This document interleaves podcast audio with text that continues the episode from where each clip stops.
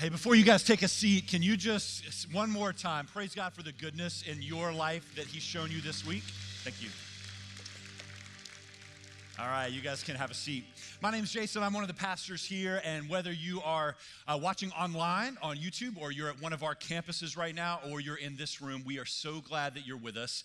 Glad that you're joining us for uh, this continuation of a series we've been in called Cutting Through the Noise How We're Finding Wisdom in a World That Is Anything But in a world that is full of chaos. And before we jump into the topic today and the message, just want to uh, kind of make a little admission to you. I committed the unpardonable sin this week. I know some of you are really nervous already. Um, and others you were like, man, this is the best church I've ever been to, and we're only halfway through. Uh, but I was with my middle daughter this week, and I accidentally told her the end of a movie before she had seen it. I know, I know, it's terrible, right? This one was Titanic, though. And, and I'm like, yeah, just like you know how Jack dies at the end. And she's like, what? I haven't seen it. Come on, you know the end. So, for all of you watching online, I just ruined it for you if you haven't seen it yet. But here's the thing oftentimes, when we see the end of something that we should have expected, right? You should have known how this thing ends. Even though sometimes it still just wrecks or changes how we approach the rest of that story. Sometimes that's true for our lives. We're going to look today at a part of Scripture where we're going to see how understanding or getting a peek at the end result of something can change everything about what we do right now at the beginning or in this chapter that we find ourselves. We're going to be looking at the life of Solomon in just a moment.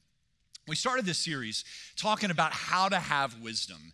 And we began by looking at the fact that Solomon, King Solomon, is the primary writer of all of the Proverbs where this series is based.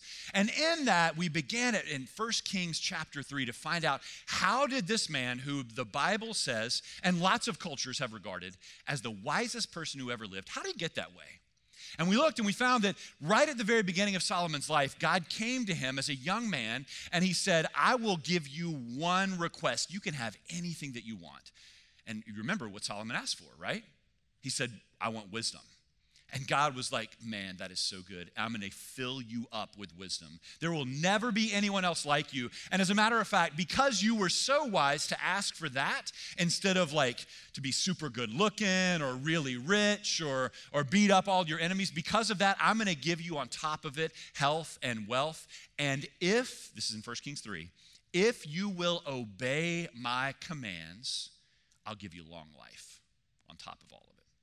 Well, I want to show you the end of this story to see what we can learn for ourselves right now. We're talking today about temptation. And now, for those of you who weren't nervous when I talked about the unforgivable sin, you just got nervous. Here's the thing I want us to understand we're all in the middle of facing and fighting temptation. You are not alone if you're in this room about it. But I want us to see from Scripture today, from some ancient writings and from some spots in our own life right now, how we can overcome and handle the temptation that we all face. First, let me show you how Solomon, the wisest person who ever lived, ended. It's in 1 Kings chapter 11, starts in verse 1 through 4. It says, King Solomon, however, remember, God gave him all the wisdom in the world. King Solomon, however, loved many foreign women besides Pharaoh's daughter, his first wife. Moabites, Ammonites, Edomites, Sidonians, and Hittites. They were from nations about which the Lord had told the Israelites, You must not intermarry with them because they will surely turn your heart after their gods. It's always a heart issue. Nevertheless, Solomon held fast to them in love. He had 700 wives of royal birth. Let me repeat that 700 wives of royal birth and 300 concubines, and his wives led him astray. As Solomon grew old, his wives turned his heart after other gods, just like God said. And his heart was not fully devoted to the Lord his God, as the heart of David his father had been. Skip down to verse 11. So the Lord said to Solomon, Since this is your attitude, and you've not kept my covenant and my decrees, which I commanded you, I will most certainly, here's the consequences, I will most certainly tear the kingdom away from you and give it to one of your subordinates. Nevertheless, for the sake of David your father, I will not do it during your lifetime. I'll tear it out of the hand of your son. I'm going to pause right there. The wisest person who ever lived ends up having the kingdom that God had given to him, the promises that God had made him, he has it all taken away. How does he end up like this? 700 wives. How do you end up with 700 wives when God told you to have just one? I'll tell you, one wife at a time. One temptation at a time, one moment of giving into your desire or your appetite, or one moment of following wisdom of the world around you and the culture that says this is politically a good thing. I want you to understand that right here. Solomon married all these women and made alliances with other kingdoms, and that would have been seen as a really smart thing to do from culture's perspective. What that allowed you to do was to make a treaty with somebody who might try to overtake you or kill you. He was doing the expedient, the rational, the logical thing, but he was using wisdom apart from God. That's how you end up in that place. So, how do we not end up in that place? Where none of us wants to go. Proverbs is all about helping us navigate through life like a sailor navigating through the storms and the currents of life to end up in the destination that God wants for us. That's what wisdom is for. Wisdom apart from God, cultural wisdom, the world wisdom, wisdom of the moment, that will actually get you in a worse place. Like it'd be better to be dumb than to follow the culture of the time, the wisdom of the time. Wisdom apart from God leads you to nowhere. So what we're going to do over the next few minutes is we're going to look at how do we overcome the temptation to get off the path, out of the life that God wants for us. How do we overcome the temptation to end up poorly no matter how well we start? Solomon, remember, he said the whole thing is about this. Wisdom is all about this First thing, fear of the Lord. Proverbs 1, we said that the fear of the Lord is the beginning of wisdom. And we said that in week one, what that means is the awe of God. It is being in astonished amazement and reverence of who God is and what He's doing. Everything about wisdom starts right there. I don't care how much you've lived or how many experiences you've had. To be wise begins with acknowledging, and this is the way we said it God, you are right. It doesn't matter what the topic is. It doesn't matter what the situation feels like. It doesn't matter what you have heard or believe or feel inside your bones right now. The answer is always God, you're right. That's how we begin to be wise. So, we're going to look today at how to overcome this temptation. And I know in this room and online and in every one of our campuses, at this very moment, all of us find ourselves dealing with some sort of temptation. Some of you have been fighting the same battle for a long time and you're at a place where you're just not sure you can keep going. You don't have enough strength left. You feel weak, you feel hopeless, you're about to give in to the temptation that you know is not what God has for you.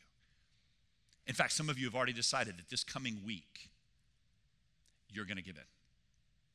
Others of us are fighting and maybe we don't we're not ready to give in just yet but but we know that that day could come others of us in this room in fact all of us in some way we are living the consequences of temptations we succumbed to before and we're experiencing our version of 700 wives and 300 concubines right now. How do we all move forward from here? How do we find grace for where we failed and strength for the future? We're going to look at it today by uh, analyzing temptation itself, knowing how to spot it, seeing what it's doing to you and me, and then we're going to talk about some real practical ways for us to deal with it. And then I'm going to give us all a chance to put the first step into practice today. You with me? You okay? All right, online, you're with me. Yes, we're good. Okay, here's how we're gonna do it. First, three quick things about temptation that you gotta know. And I didn't even realize how important these things were until this week. I was talking to some teenagers about the message. They happen to live at my house, but you know that counts too. They're teenagers, and I was trying to under- say, hey, we're gonna be talking about temptation, but um, tell me a little bit what you understand. And three things that we just have to be reminded of. One, temptation is not from God. God does not tempt you. This is not uh, that God is out to try to trick us or to, to get us to jump off course so that he can punish us. Temptation, in fact, God wants to strengthen us in the, in the middle of temptation. Second Chronicles 16 9 says, listen to this, the eyes of the Lord roam back and forth across the world looking for those that he can show himself strong, those who are loyal to him. God wants to help us in the moment of temptation. It's not from Him. Secondly, temptation is not sin. It can lead to sin, depending on how you handle it, But temptation itself is not sin. This is something that's real important, especially if you're uh, in a place where you're feeling yourself constantly bombarded. Like, and many of us ask the question, what's wrong with me? Why am I still tempted in this way? There must be something broken. That is not sin itself. Every single one of us are tempted. Jesus was tempted. We'll, we'll learn about in just a little bit. Everyone gets tempted. That is not the sin. And then finally, this if you're tempted, by definition, it means you're trying. Can I give you some hope and confidence right now? If you feel like, and you would say, I'm in the middle of temptation, that means you're trying. It means you recognize there's a right and a wrong, a best and a not so good. So take heart as we enter into this conversation that if you would say, I'm in the middle of tempted, you're on the right path right now. So we're going to look at the anatomy of any temptation. And we're going to do it by looking at a passage. It's actually kind of a poem. It's in Proverbs chapter 7. In this passage, Solomon, the king, is writing to his son uh, in particular, and he's going to use this language of a young man who's about to be seduced by an adulteress. So it's a specific kind of temptation, it's a sexual temptation. Uh, and what I want to show you as we read this is how this can apply to everything that you and I are getting tempted by. It's just really detailed and it really helps us understand what's happening. But if you're a woman in here, don't don't feel like that this is only written to the guys and that you're the problem. Uh, this is for any child, any person to understand how temptation works. All right? So if you're with me, stand up. We're going to read together Proverbs chapter 7. It's kind of long, verse 6 through 27. And then I'm going to make some comments about it. Here's what Solomon, the wisest man who ever lived, says At the window of my house, I looked through my lattice, and I saw among the inexperienced I noticed among the youths a young man lacking sense. Crossing the street near her corner, he strolled down the road to her house at twilight, in the evening, in the dark of the night. A woman came to meet him, dressed like a prostitute, having a hidden agenda. She's loud and defiant. Her feet do not stay at home. Now in the street, now in the squares, she lurks at every corner temptation lurks. She grabs him and kisses him. She brazenly says to him, I've made fellowship offerings today. I've fulfilled my vows. So I came out to meet you, to search for you, and I've found you. I've spread coverings on my bed, richly colored linen from Egypt. I've perfumed my bed with myrrh, aloes, and cinnamon. Come, let's drink deeply of lovemaking until morning. Let's feast on each other's love. My husband isn't home. He went on a long journey. He took a bag of silver with him and will come home at the time of the full moon. She seduces him with her persistent pleading. She lures with her flattering talk. And he follows her impulsively, like an ox going to the slaughter, like a deer bounding toward a trap until an arrow pierces its liver like a bird darting into a snare. He doesn't know it will cost him his life. Now, sons, listen to me and pay attention to the words from my mouth. Don't let, this is so key, don't let your heart turn aside to her ways. Don't stray onto her paths. For she's brought many down to death. Her victims are countless.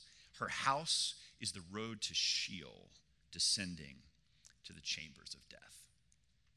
This is God's word. You can be seated. Solomon is trying to get across to his son and to you and me just how treacherous, deceptive, seductive the temptation to get off the path of life and onto the path towards death is. And I want to show you how there's some elements, even though this is about a specific kind of temptation, let me show you some elements that are common to every kind of temptation you have because you can be thinking throughout this message about what you're really fighting with. And maybe it's a it's a sexual thing. Maybe it's a it's a greed thing. Maybe your temptation is just out of fear to hoard and to hold and to be selfish and to be just about yourself. Maybe it's a, a gossip issue. Maybe it's anger. Whatever it is that you in particular fight, I want you to listen as I look at these elements and, and you see if you can pick them up in your own battle. So, first, uh, the writer describes this with a lot of sensory details. Did you notice how he engages or she engages all five of the senses, the physical senses of this guy? She says, uh, first, he can hear her voice. And, and she speaks, Oh, I found you. Actually, the first thing she does is kiss him right? She runs up and he feels her kiss. And then she says, I finally found you. And she describes, oh, she's a religious person. She went, look, everything's okay. You can trust me. I already went to have my offerings done. Now I've got this meal left over. She talks about taste. She talks about the smell of her bedroom that's been perfumed so that it's going to be even more seductive. She engages all of his senses to try to make him say yes to the temptation. Now, I don't know what your fight is all about today. But my guess is if you examine it for a moment, you'll find that when you're having the battle in your mind of whether you're going to say yes and go this way or say no and stay on the path towards life, that you play out scenarios where, where you, exa- you imagine how you would feel. You, you might imagine what it would feel like physically. You think about all of those aspects, and it creates in your mind this, this thing, it's just bigger than, than the moment. Have you ever noticed that? You, you can begin to allow yourself to almost have experienced it before you even get there. Again, apply it to, to whatever you're fighting a temptation on right now. But first, it's sensory. Second, it deals with his ego, with his identity. She comes out, you notice, three times. She says, Oh, I found you. I have been looking for you, baby, and I finally found. Like she's making him feel important, powerful. See, so much of temptation is about us trying to fulfill things that the Creator, God, should fulfill in us. And we try to fulfill them with the creation. We try to find a, a, a subpar, suboptimal answer. And especially when it comes to making us feel like we need it, we, we desire the importance. Then she says, It's momentary. It's just tonight. One night. No, no big deal. Who's going to be harmed by this? And, and look, no one's going to ever find out. My husband, he's gone for a month. Nobody's going to ever really call you a, a gossip. I mean, you're just telling one story. And besides, they need the information so they can pray for him, right? Right? No, I'm not gossiping. It's not hurting anybody. I'm just, I'm just holding tight here. I, am just not going to be generous this time. There'll be other opportunities. I know I see the need, and I know that that's what God would have, but, but right now, I'm just out of, I'm not sure how things are going to work out. I'll just hold that. I'll wait. There'll be other moments. Temptation always does the same thing to us. Finally, it leads to a destination that's always worse. The outcome is always worse than the action. Have you ever noticed that? Takes you down a path, and this, the writer describes it as a path towards hell and death. That, like a dumb ox just walking towards the slaughterhouse, here he goes. Every temptation that we face to get off of the path towards the life God wants for us, every one of those roads, if you follow it all the way down, that's where it ends. Why would this young guy choose this? Why would Solomon choose the wisest person who ever lived? Why would he write these words to his son and to us and then still end up with 700 wives? How is that possible? Here's how. And it's at the basis of every temptation. Temptation is about the desire for what's now overcoming the desire for what's best. We take our eyes off. We let our hearts get dragged away from what is best, the life God wants for us, promises, intends, and designed us for, and we focus it on the now. The in this moment, this is what I need. Temptation's desire for what's now, not what's best. Look, it is always an issue of disordered desires. It's not an issue of willpower.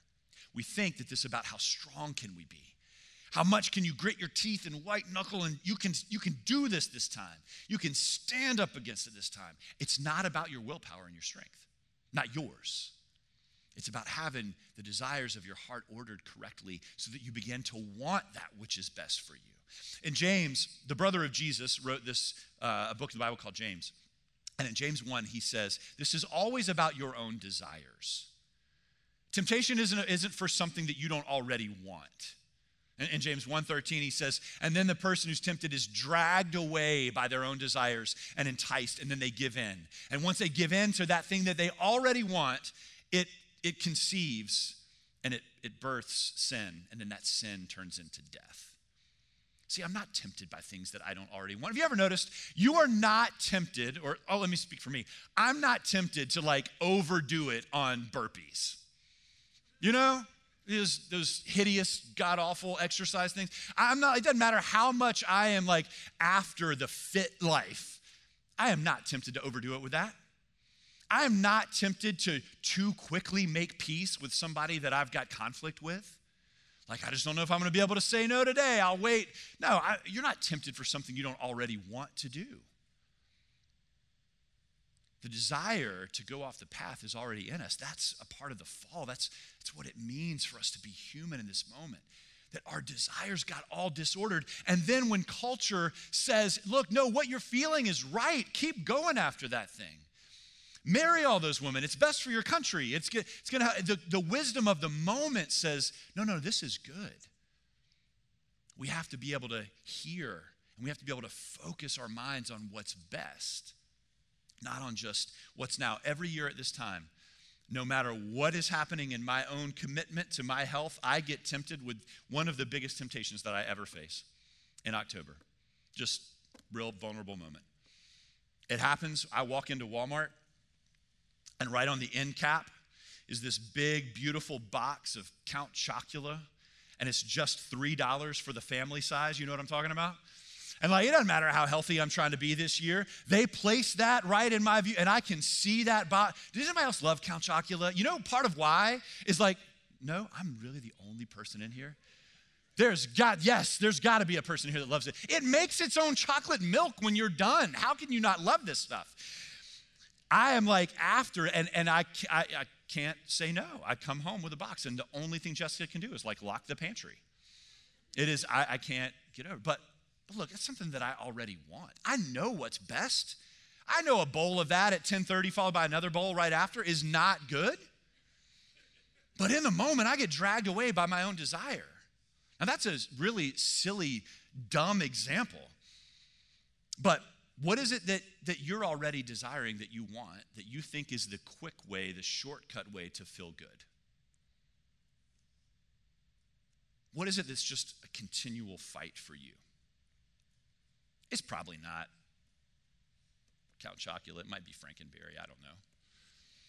Whatever it is, though, see, it's, it feels like it's unique to you, doesn't it? Here's the thing every temptation, this is why it, it's, we have to deal with this individually because we're not all tempted in the same way. Like every person, and this is why Proverbs 7 is so powerful, because by being human, we're all broken sexually. We all have that issue at some degree or another. Uh, but we're tempted by a lot of other things too. Like everyone has access to internet pornography, but not everybody is pulled away and tempted at the same level. Not everyone struggles with that as their main problem. So, so it's not unique to you, but it, but it is specific to your own weakness. And this is a really important way that we have to fight temptations. We have to understand our own weakness. I'll get to that more in a moment. Before I do that, here's just what I want you to think about for a second. I want you to put in your mind whatever your temptation is, and saying no to that right now and staying on the path to life ends you up where God wants you to be. Okay, it's the full dynamic life of Christ within you. That, that's what He wants for you. Just for a second, walk out the path of your temptation all the way to the end, all, all the way to the, the last part of your life. See what, what happens if you follow that. If it's, if it's sexual temptation, if it's uh, the, the temptation to cheat right now. Walk past this moment and go all the way down the road. How do you end up? If, if the idea is to play it safe and out of fear, to be a hoarder or to be tight fist or whatever right now, play that all the way. What is, what is a year of you just isolating and turning self selfish and self absorbed and inward? What does that look like? What happens five years later? Is that what you want? Is that, is that what you want your life to be about? We have to understand that temptation is the, the momentary desire to fulfill that rather than to fulfill the life that we want. So, I want to give you, real quick, three ways to help overcome it. Three ways to help overcome this temptation, whatever you're fighting. First is this we have to grow in the desire for the life that God wants for you, for us, not the life that you think you want in this moment. You got to grow in the desire. You have to get that picture of where he is taking you and what he desires for you. It's got to become so vivid that the moment that the end cap cereal does not distract you from where you're going. You've got to get to that place. And the way that that happens is by engaging scripture first. This is why it's so important that we're going through Proverbs itself and not just giving you five tips on anything. Like, you've got to get the picture that God wants us to have of reality, of what life is really about, of what He desires. You've got to get that firmly entrenched in your heart, not just in your head. It's not just about knowing them. Uh, psalm 119 is this really long psalm, but one of the, the first things it says in there is, Lord, teach me to love your word. Teach me to fall in love, not just to know what you want, but to love what you want. Teach me to love your word. We've, we've got to we've to regularly put this scripture in our mind so that it gets into our heart, and then we've got to learn to hate anything that would take us off that path. We've got to learn to hate sin, and we don't yet fully. None of us do. But you've got to hate it because it's a destruction. It's defacing the future, the, the life that God wants for you. Like, think about this. If you knew your friend, your roommate, maybe if you got children, your kid, if you saw the thing that they want most out of life, the job that they want, the life that they want, if, if it's, and it's good for them, and, and you want that for them too because you love them, and then you saw somebody actively working to under, under uh, like destroy it, to, to undermine them, to sabotage them, wouldn't you be angry? This is why God hates sin. He looks at us undermining ourselves. He looks at the enemy, the tempter, as he's called, trying to get us off the path to destroy the life he wants us to have. And he gets livid about that. See, many of us got off on what Christianity actually is. And, and some of you, maybe you left the church or you got, gave up on that because you thought it was a bunch of arbitrary rules that God just wants you to keep. It's not. It's God wants this life for you. What he designed you and me for. And he sees every veer off, every moment where we say yes to the thing that takes us off the path. He sees that as the destruction of what he loves most you. We got to get to the point where we hate it as much as he does. And we love the life he wants more than the life we think we want at this moment. Secondly, you got to set up some guardrails. This is the part no one likes to talk about. Because since you and I have different weaknesses or different areas of vulnerability with temptation, there are things that you can do that I just can't. Doesn't mean that they're wrong for you. It just means that I know myself. You got to find out your own weaknesses. I know myself where I am going to be tempted to fall. Now, I don't know what that is for you individually at this moment, but I bet you do. I bet you can look at those. This young man right here, like he's walking over towards the prostitute's house in the middle of the night. That's just dumb. If you know that you're tempted with that late at night, you don't go out the house. Do like we talked about with my teenage daughters, duct tape a two by four on their back so they can't get out the door. Like you got to set something in place to keep you, some guardrails. And you got to be honest with that. You got to have the willingness, and I got to have the willingness to go, like, I get that that's not the same rule for everybody else, but that's what I need. And I'm after that life that God wants. I'm after walking this road to life out in, in such a way. I'm so enamored by it. I'm so in love with it that I'm willing to do what it takes. You got to get your roommate to put a lock on the pantry so you don't keep going for the cereal at night. What are the, the guardrails that you need to put up? This this is really hard because, look, our choices, you need to hear this, our choices impact the amount of temptation that we face. If you are somebody who would say, man, I'm like tempted all the time, every, every day, every time I turn around, I'm always getting tempted. You know what? You're probably making some bad decisions. You can choose to put yourself in position to where that's not the case. And we have to own that piece. So, Fall in love with the life God wants. set up some guardrails, and then third, and this is the most important. In fact, everything else that I've said matters not a bit if this is not true. And this is you've got to embrace the power of the gospel, both for your past failures and for your future fights. It'd be easy to read Proverbs and to just go, great tips, nice tricks, I'll do that. And apart from Jesus, it lands you nowhere. Because guess what? Even if you succeed in beating the temptation, you just get prideful and, it, and if you don't succeed in beating it, you go into despair.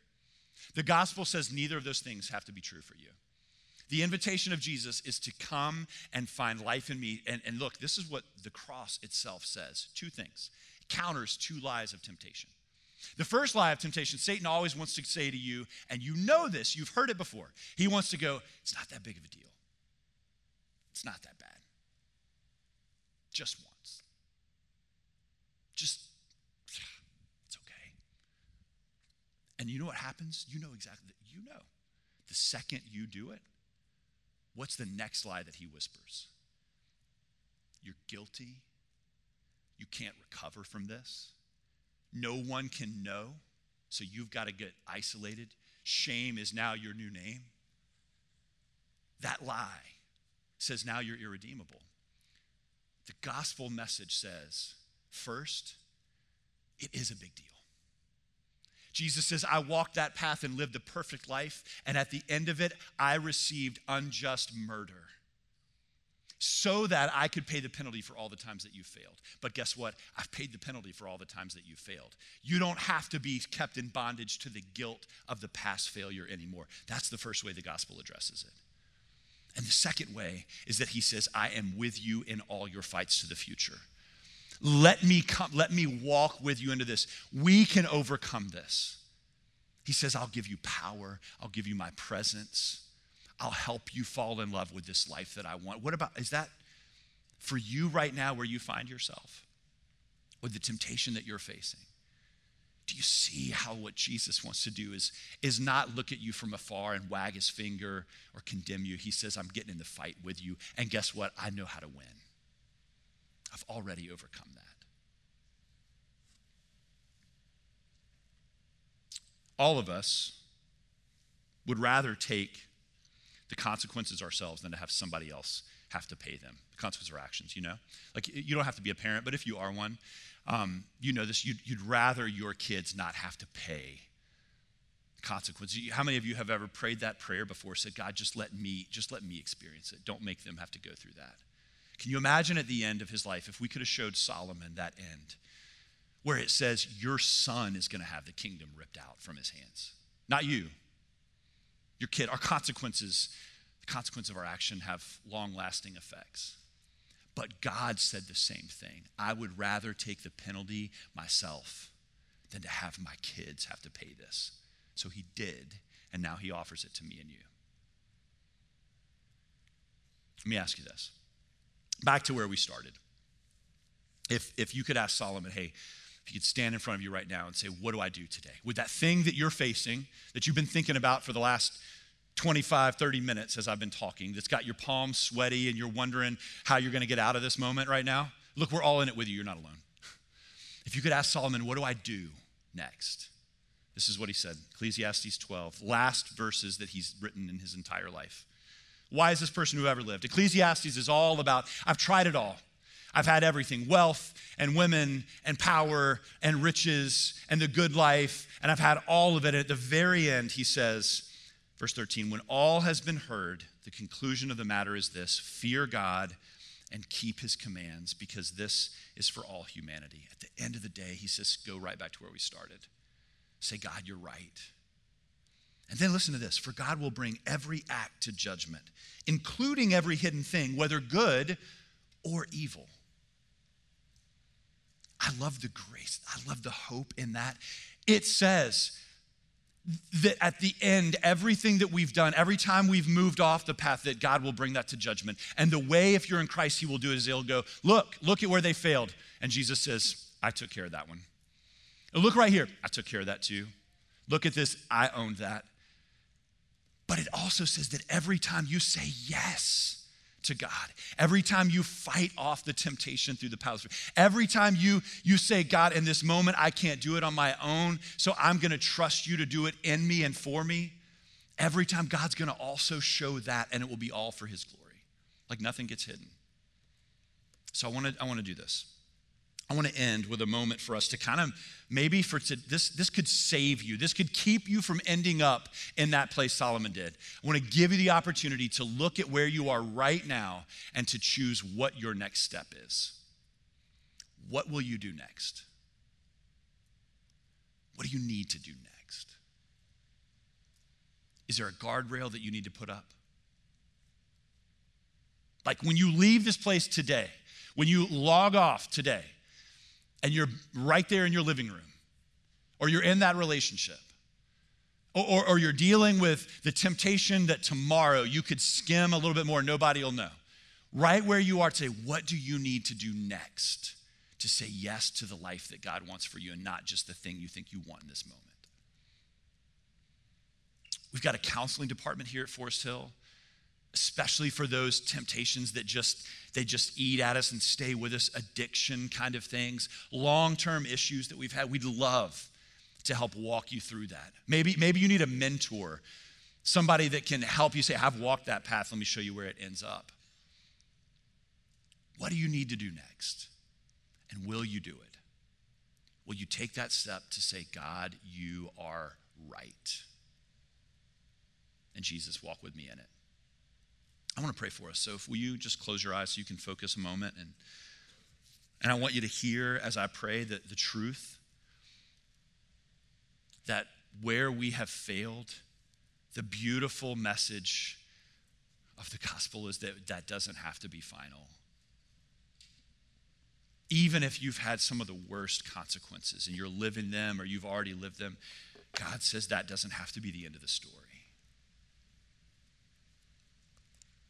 But we all get a chance to choose what we do next. So, Father, I pray that in this heavy message, it's not fun to preach, it's not fun to hear, but God, there's life found in this. There is a life that we want more than any, at the deepest place of our hearts, there is a life that you want for us and that we want and that you offer. Jesus, I thank you that the answer does not have to be the lie that the tempter, that the enemy brings to us that says, because we failed, it's over, and now we have to hide in shame, that you brought all of, all of the power of heaven to bear, that you accepted all of the penalty, and it's done. Would you apply that grace to us today?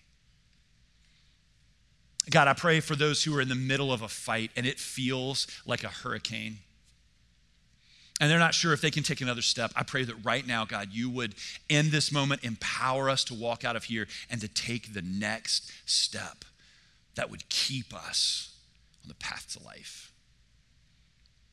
God, it takes courage. You know it. You know we're broken and frail. You know that we're weak. So, Holy Spirit, we ask that you would be present. You do it in us and for us. And God, I pray that you would give every single one of us in this room watching right now, a part of this in other rooms, that you'd give every single one of us, God, a desire, a hunger to love your word and to love the future that you see for us, the life that you want. Have it push out all the things, the momentary temptations that we have. Let us see them for what they are. We trust you, Jesus trust you. Help me where I don't. Pray this in your name and for your sake. Amen.